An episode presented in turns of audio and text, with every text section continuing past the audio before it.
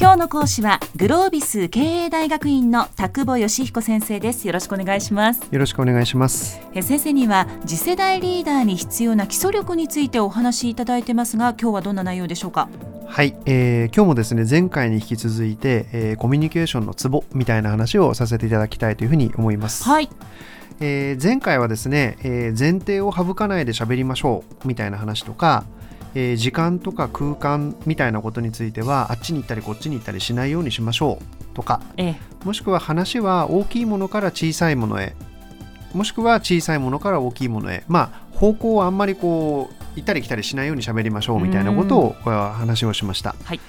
今日はその続きとしてですねまたいくつか話をしたいというふうに思うんですけども一つはですね、えーと、言葉そのものにこだわりましょうみたいなことを少しお話ししたいなというふうに思います。はい言葉にこだわる、はい、例えばですね、えー、ビジネスの世界でよく使われる言葉でなんかその言葉を使うとなんか仕事した気になっちゃう言葉みたいなのいくつかあると思うんですね。グロービスの中ではですね思考停止ワードとかっていう言い方をしたりします。思考停止ワードですか？思考停止ワード例えばですねブランドとか。でブランドって言われるとブランドかって思うわけですけども、ええ、一体何の話をしているのかっていうのが実はよく分かってないみたいな。例えばえー、エルメスとかカルティエとかそういうのもブランドですよね、はい、でもユニクロもブランドですよね、えー、えー、カローラもブランドですけどもポルシェもブランドですよね。そうですね。でもそれって一口に本当にブランドっていう言葉を発した時に同じ意味で使っている言葉だろうかみたいなことがよくわからないままに使われてしまうみたいなことっていうのがまあまああると思います、え。ー、はい、例えばそんな話です、はい、もしくはよくあるのが差別化をしようとか再化をしようとかっていう話がありますけども、ええ、何の差別化の話だっけとか何の再化の話してんだっけみたいなことがよくわからない。うん、例えばプロダクトの製品そのものの話をしてるのか、え、売り方を変えようって話をしてるのか、はい、なんか作り方を変えようって話をしてるのか例えばそんなこともよくわからないままに差別化戦略差別化戦略ってみんな喜んで言っているみたいな。こんなことをいくら折り重ねていってもですね、えー、ちゃんと分かり合える議論になんかはなるはずがないんですよね。うん、それぞれ思ってることが違いますからね。はい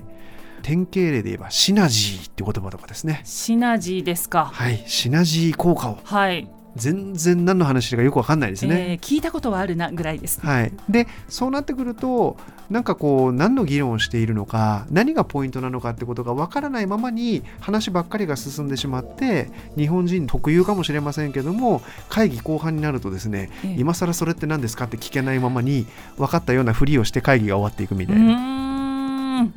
なので私クラスでよく言うのはですね、えー、まず横文字を見たらそれがひらがなで置き換えられるかどうか実験してみてくださいと。和言葉で置き換えられない場合には、意外と自分の頭の中で理解できてないって思った方がいいですよと。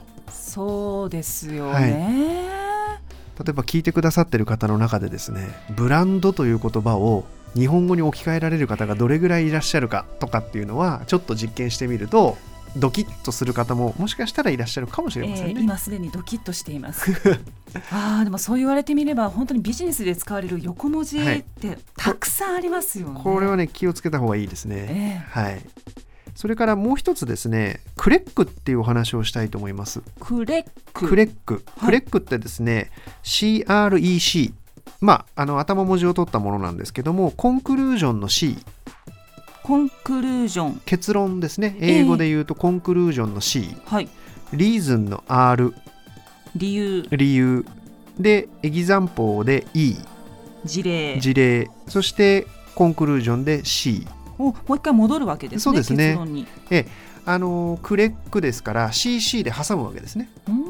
何か喋るときに私はこう思いますっていう結論を一番最初に言います。はいで最後にも私の結論はこうだったんですってもう一回言います。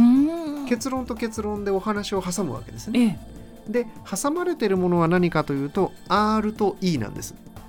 で R と E に関しては2つぐらい2セットぐらい用意するといいと思います。あ例えば理由も2つ。そうですね。そして事例も2つ ,2 つ。はい。そうすると私はこう思います。理由1事例1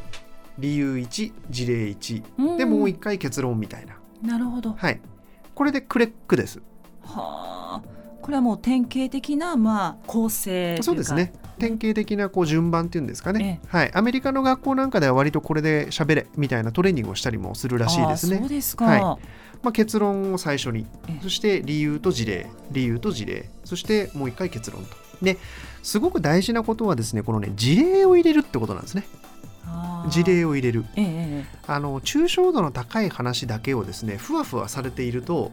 なんかねこれ分かったような分かんないような話になってくるはずなんですよ。でも例えばこういうことなんだよねってことが入るとええ。その事例に対するイメージが湧けば理解がしやすくなってくる。はい。そんなことをぜひ狙っていただきたいというのがこの E エキザンポ事例ですね。これを入れるということの重要性だというふうに思いますはい。でその時に特にビジネスの世界なんかだとですねあんまりマニアックな事例を出してみても今度イメージできないみたいなことになりますよね。そうですね、はなのでその分かりやすい事例とかみんなが知ってそうな事例とかもしくは皆さんが事例そのものは知らなくてもまあ例えばトヨタ自動車さんがとかセブンイレブンがみたいな感じでみんながなんかこうイメージできるような会社の名前に関連するようなもの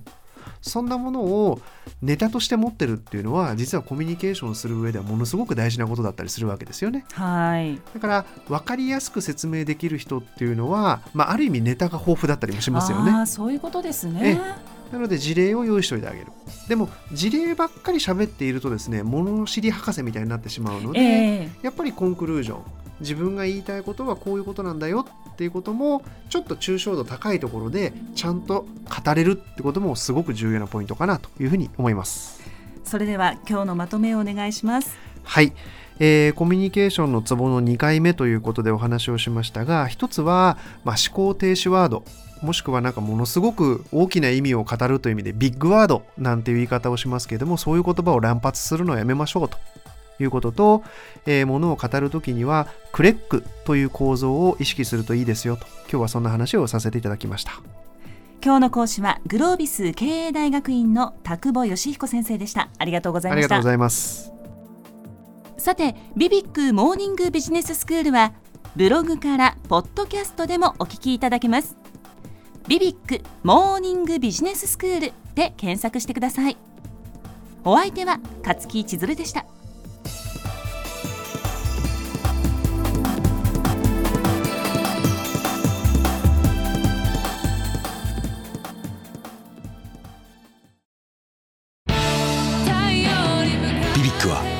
州で生まれ九州の人たちに光を届けています。九州のお客様が光り輝くように。それがキューティーネットの変わらない思いです。キラキラつながるキューティーネット。